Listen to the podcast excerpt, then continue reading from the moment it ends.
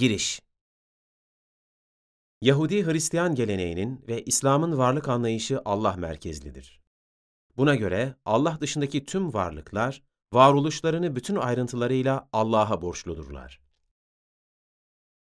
Galaksilerden dünyaya, bitkilerden hayvanlara ve insana, insanın bilincinden tüm doğal arzularına kadar her şey Allah'ın yaratışının ürünleridir.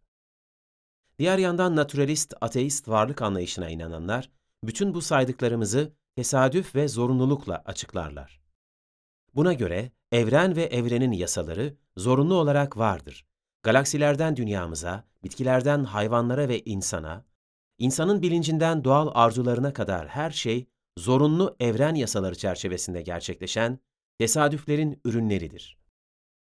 Felsefede tasarım delili, kozmolojik delil ve bilinç delili başlıklarıyla teizmin mi, naturalist ateist yaklaşımın mı daha rasyonel olduğu ayrıntılıca tartışılmıştır ve tartışılmaktadır. Arzu delili yani Argument from Desire başlığıyla insanların arzularından hareketle de böylesi tartışmalar yapılmış olsa da bu konu önceki bahsedilen argümanlar kadar ayrıntılıca işlenmemiştir.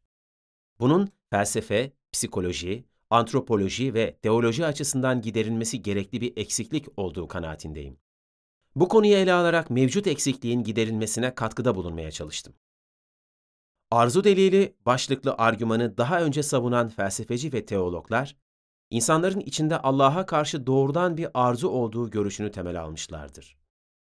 Bu makalede önce bu yaklaşımı tanıtıp bu görüşün şahsi tecrübe içerdiğine ve naturalist ateist yaklaşımlara karşı savunulması zor bir pozisyon olduğuna dikkat çekeceğim ve bu yaklaşımı kendi argümanıma dahil etmeyeceğim.